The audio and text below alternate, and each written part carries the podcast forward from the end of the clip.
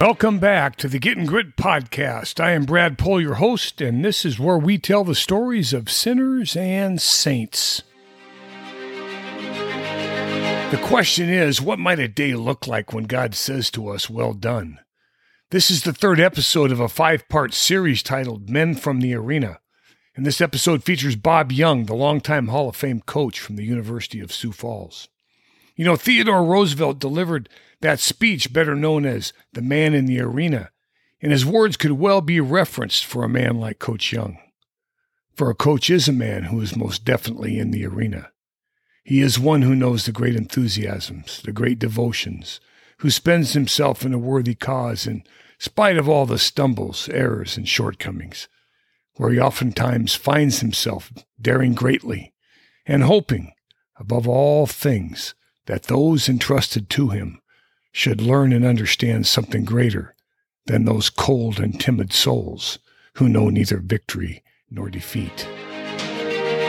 You know, at my age, you're just glad to be online somewhere with somebody. And, you know, hopefully uh, there's some wisdom over the years of spending coaching that might I could pass on by I know the answer to the question at the end of the day, what would you call a success? It changes a lot from what I was when I first started coaching because all you're thinking about then is winning and how can the team be better? How can we run a play better? How can the defense uh, cover something better? Uh, you're thinking all about the X's and O's and, and, and helping the athletes develop physically uh, for that position that they're playing. But I think as you go, evolve into years of coaching experience, all of a sudden you're you still have that in mind. You want to get a better team, and that's what you originally set out to be as a winning team. And but later on in life, a lot more that comes into play. And so my answer back in the first started would have been more team oriented and success oriented, where I think today be more of uh, what did I do to develop some of these young men uh, for the future.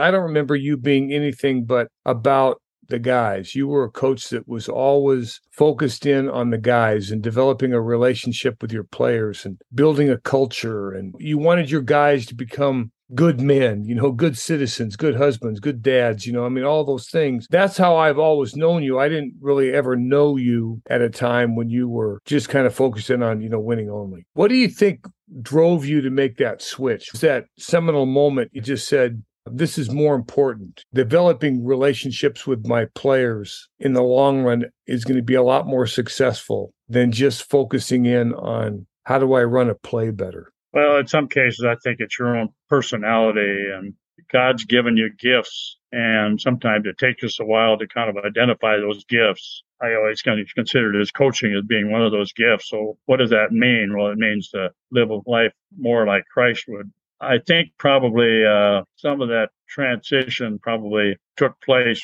from the very first year I became the head coach at my high school down in Arizona. All of a sudden, you're taking over a, a big program. You know, we were the second largest school in the state. You kind of are scared to death. But then the verse that came to my mind was Philippians 4:13, and you've heard me say this many times that I can do all things through Christ who strengthens me. And I just hung my hat on that as I started out uh, coaching in high school and got really down to earth. I took the seniors and I sat down with them in my very first meeting with them, and I just the seniors. And I said, "You realize this is my first head coaching job." You know, since way back, I said, I want what you guys want, you know, and I really, I really got next to those guys. That relationship that was built from the beginning there, uh, letting them know that it's you guys going to be on the field it's up to you what's going to happen on the field. You guys will buy into it, and have ownership and winning. And I remember at halftime we were behind. We were playing the uh, Mesa Westwood, I remember, and and uh, they were I don't know number two in the state or something like that. And it was so hot out there in Arizona, 110 degrees.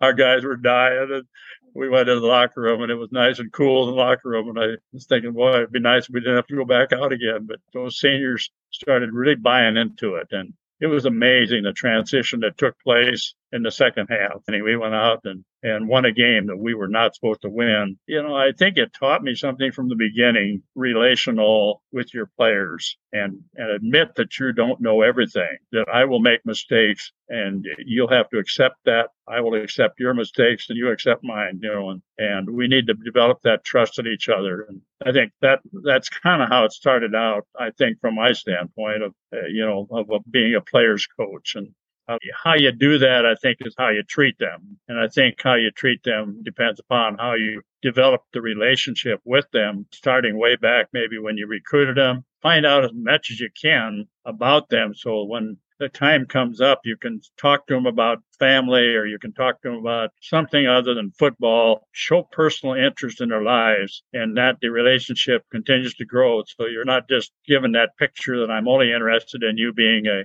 a player, in a program and once you're done with that you're done you know and you, know, you want to have that relationship built so solid that uh, they develop ownership in the program themselves because they know you're really believing in them as a as an individual. And i think at the end of the day if you can look back and say you know i think we accomplished some of that today. We've every player has a different need and every player has different backgrounds. I've learned over the years that you don't you don't treat everybody the same. I mean, these guys are coming from different backgrounds. They've got different levels of talent. They got different levels of success, and kind of admired it. Rich Scrino, uh, he didn't care if you could even hardly walk, but he was going to take you out on the track and, and develop you a little bit. He and I worked together quite a bit. Just watching somebody like him has inspired me. And if you can get under a good coaching staff, you know, to me, you kind of see what they do and how they operate. And you don't have to be them, but you pick up things from them. A lot of it is how do they gain respect for the athletes, so the athletes themselves believe in them as a as a uh, person who they can trust. And uh, I think if there's one thing, uh, respect and trust within a program if a coach can get that. I think uh, over the years, it sometimes it takes years to, to de- develop that in a in a program, and I feel like I was always willing to stay in program long enough to be able to develop that within the program. And in the early stages, you use the term transactional coach. Uh, you're kind of the boss. Uh, you're kind of the guy. You do it my way or the highway. You know that is a way to uh, I think, destroy a program and lose confidence in, in your athletes. But I would rather think of myself being a transformational coach where I can transform the life of an individual by the way I treat them, uh, the relationship I develop, developed with them, by getting to know them personally. When you look back on it, uh, instead of just one day maybe but look at a season and see how much progress you've made toward that that goal myself but i i remember when you got to USF, it seemed to me that I mean USF had, had won a little bit under Dave Schrader, and then you came in, and in your time period, you were able to. I mean, USF has become a winner because all the way around, you made people. I don't want to say made. You brought people on a journey where they learned that they could win. Begin to see from the president on down. You brought everybody along.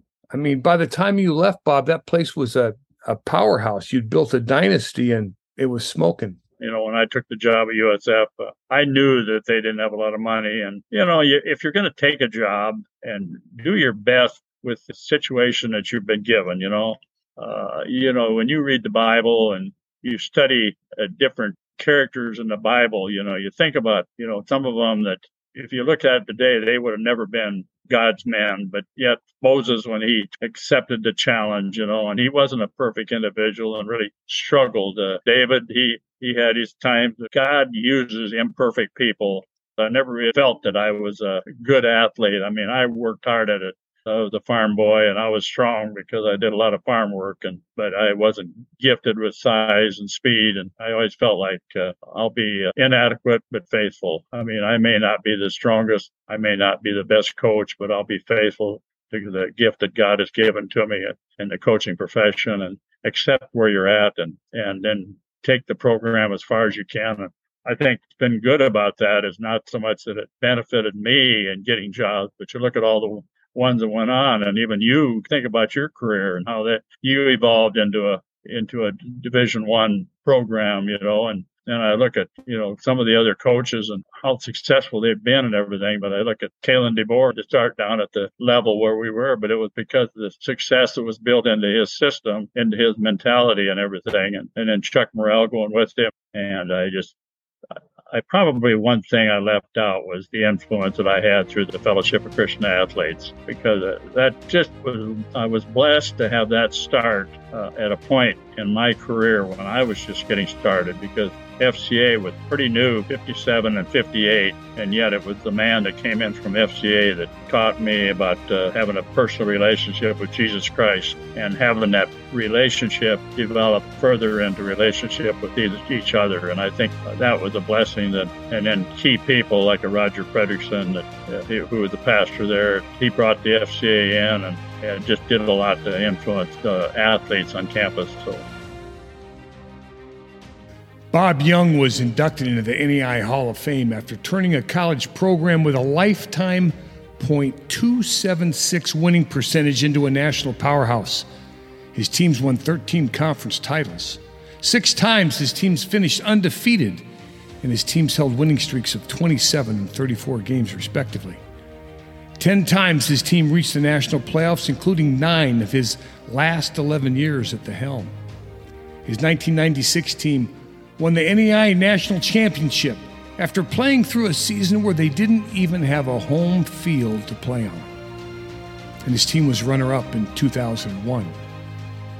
He was twice named Phoenix High School Coach of the Year during his reign at Maryvale High School in Arizona and was named Conference Coach of the Year eight times while at the University of Sioux Falls. Overall, in high school and college, Coach Young owns a 244 92 and 8 record, while remaining the all time winningest coach at the University of Sioux Falls with 174 wins. Yet his greatest achievement is better found through his can do spirit, which impacted the lives of the men he coached, and the simple fact that he preached the gospel. Coach was right when he said there was some wisdom here. I can do all things through Christ who strengthens me. Ain't it so? This is Getting Grit signing off. I hope you'll come see us next week when we hear from Steve Ryan, head coach at Morningside College. Blessings to you all. Dominus Vobiscum.